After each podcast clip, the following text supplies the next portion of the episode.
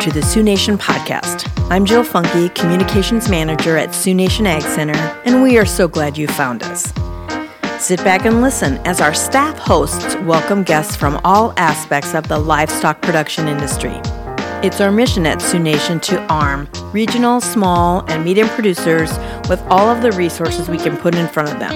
And now, on with the program. Hello and welcome to the Sioux Nation podcast. I'm your Sioux Nation Ag Center staff, Johanna Klinghagen. With us on the show today is Dr. Grant Crawford, Director of Cattle Technical Services at Merck Animal Health. Thank you for joining us again, Dr. Crawford.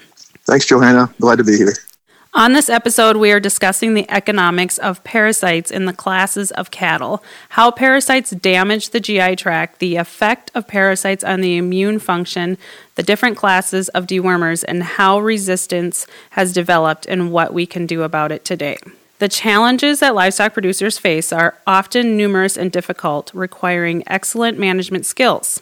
Are there statistics or data that illustrates the economic impact that parasite infestations have on cattle? Yeah, Johanna, thanks. Thanks for the question, and and certainly there there are uh, a lot of different papers, a lot of research we can look at to see the effect of parasites on cattle, and it's something that's often overlooked. You know, we think about nutrition, we think about animal health and vaccines and antibiotics and different things like that, but but deworming and parasites are often something that we overlook. But when we look at the data, one study that is used a lot to illustrate the importance of, of deworming and the, the damage that parasites can do is a study that was done by uh, Dr. John Lawrence and others at Iowa State University back um, around 2007.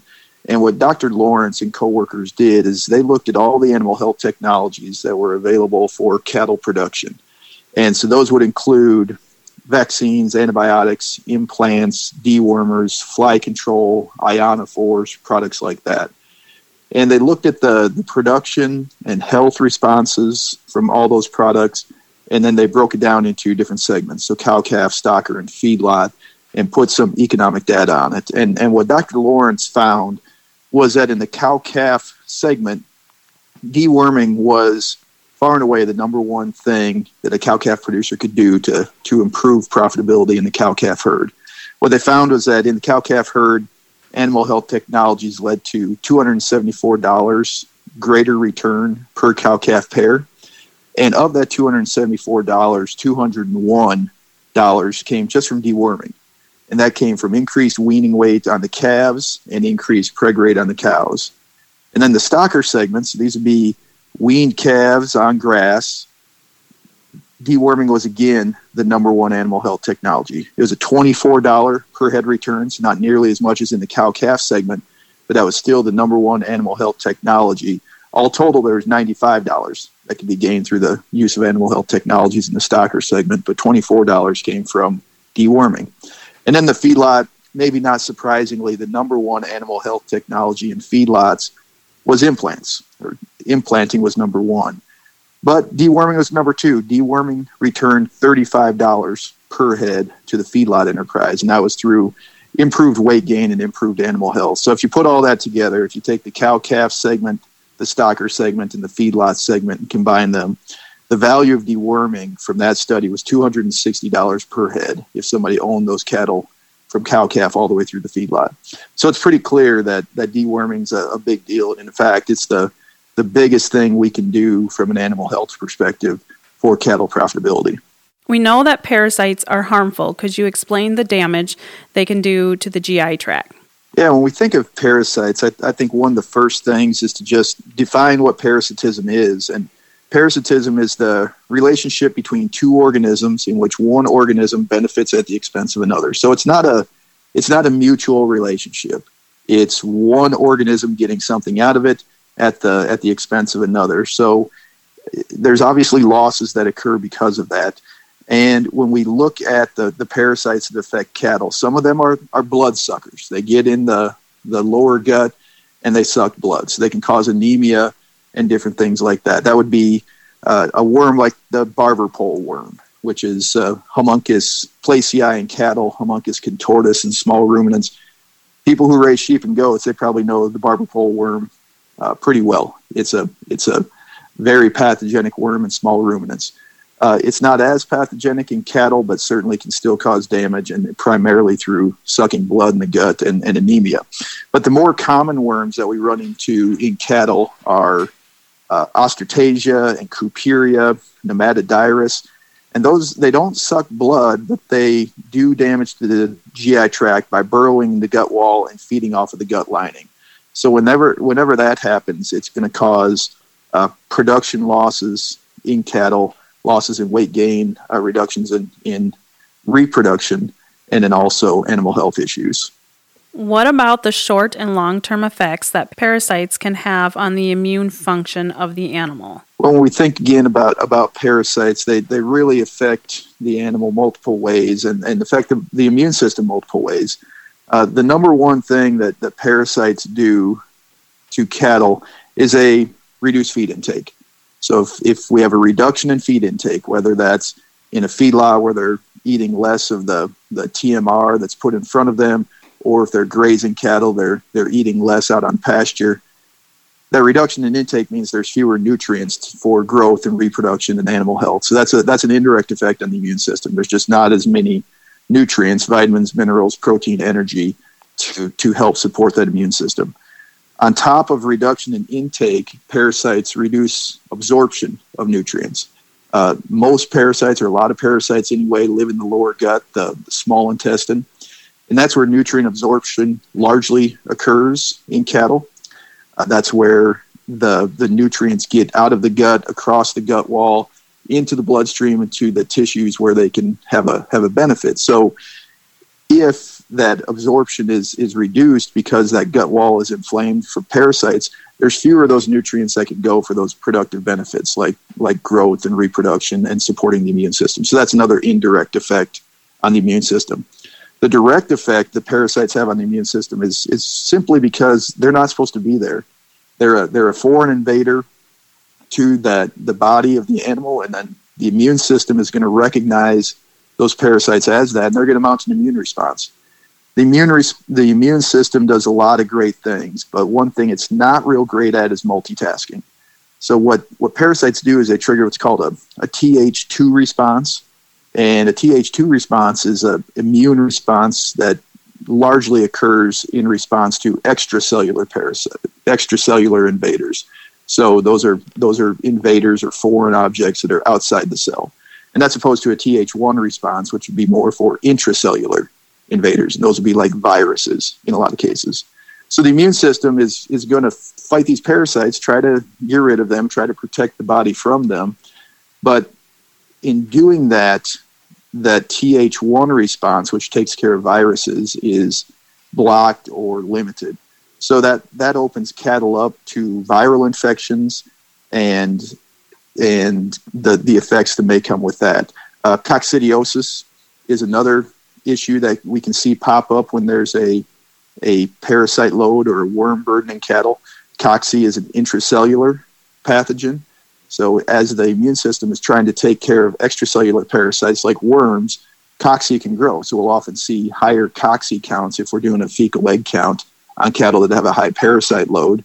And after those cattle are dewormed, then those cocci counts often go down too because then the immune system can take care of the cocci because they're not trying to take care of the worms. And as far as a long term effect, once cattle are dewormed, it's not like the immune system just automatically resets and it's back up to its fully functioning form. It takes a while for that immune system to get going again. So that's why it's important to to keep cattle strategically dewormed so that we don't let these worm burdens grow and affect the immune system because there's certainly an effect on the immune system while there is a worm burden, but there's also an effect on the immune system after those worms are gone as the as the immune system essentially resets itself. So, how have dewormers changed over the years and what are some of the ways we can overcome resistance? Yeah, Johanna, there's there's unfortunately there haven't been any new classes of dewormers for a really long time. You look at at Ivomec and that class of dewormers, the macrocyclic lactones and the avermectins. Those first came out in the early 80s. Uh, Safeguard and Panacur, which are benzimidazoles, that's a different class of dewormer.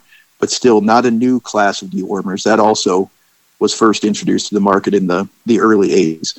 So there haven't been any new classes for a long time. And because of that, there's been resistance built to some of the dewormers, particularly the pour-ons or injectables, the, the macrocyclic lactones or the avermectin type products. And these products, when they first came onto the market, they were really they were really a wonder drug. They were used for a lot of different things, not only in cattle, but a lot of different livestock species and, and humans as well. They could take care of internal parasites such as worms. They could take care of external parasites such as flies and, and lice and grubs and different things like that. They were great. They did a lot of great things. But unfortunately, they were overused and oftentimes underdosed as well. So, because of that constant use and occasional underdosing, they've lost effect, efficacy over time. The white wormers, uh, Safeguard, Panacur, the drench type wormers, they've been out a long time too, but they, they've maintained their efficacy. And a lot of that is due to their mode of action or really how they're applied. The white wormers are oral products, whether it's a drench product or a feed product. So those products go straight to the gut where most worms live so that they can take care of worms right there.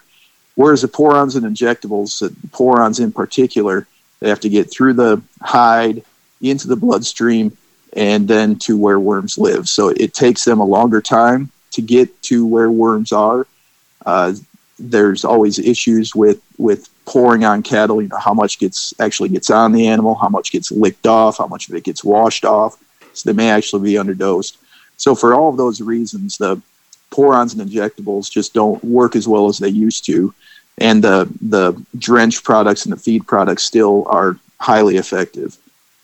And with that, what we've seen in some of the fecal egg count reduction testing we've done is when we take fecal samples from cattle before they're dewormed and do an egg count to, to get an idea of how many worms are in their gut. And then those cattle are dewormed, and we take samples again two weeks after they're dewormed to see how well those dewormers worked.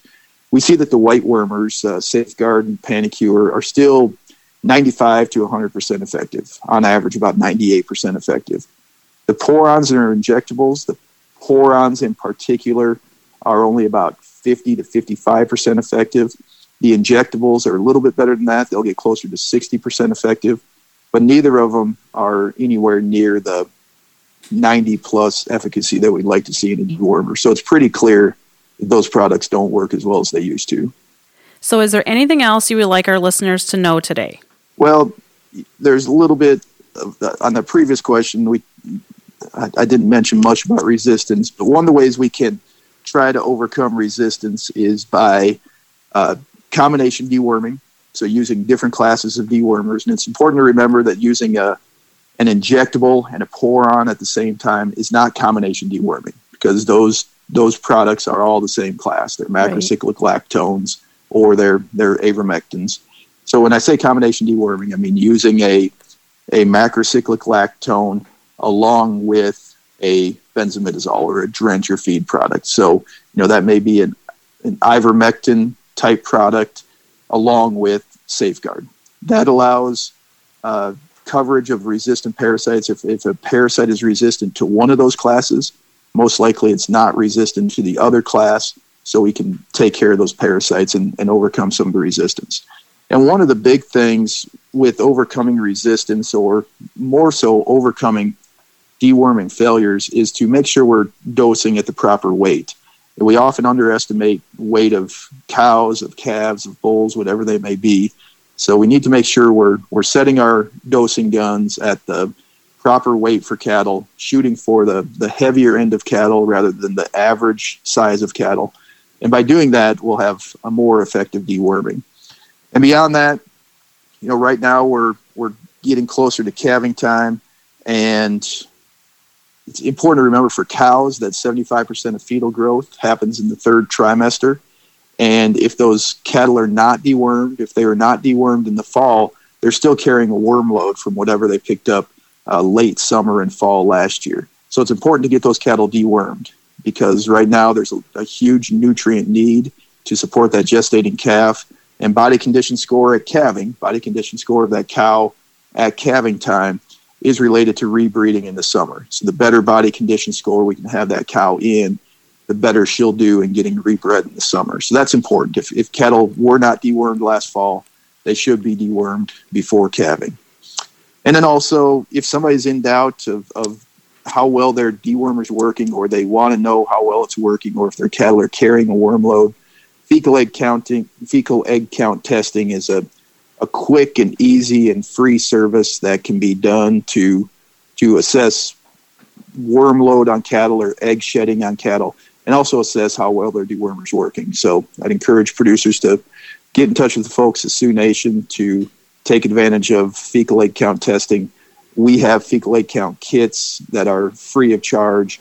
Uh, it's it's an easy process, and you you you get pretty quick feedback on how well the dewormer is working. So that's something I'd encourage all producers to do, especially if they have cattle out on grass. Thank you, Dr. Crawford. There's so much to learn from you. And thank you to our listeners for tuning in. We'll catch you next time with more guests and topics related to the current ag climate.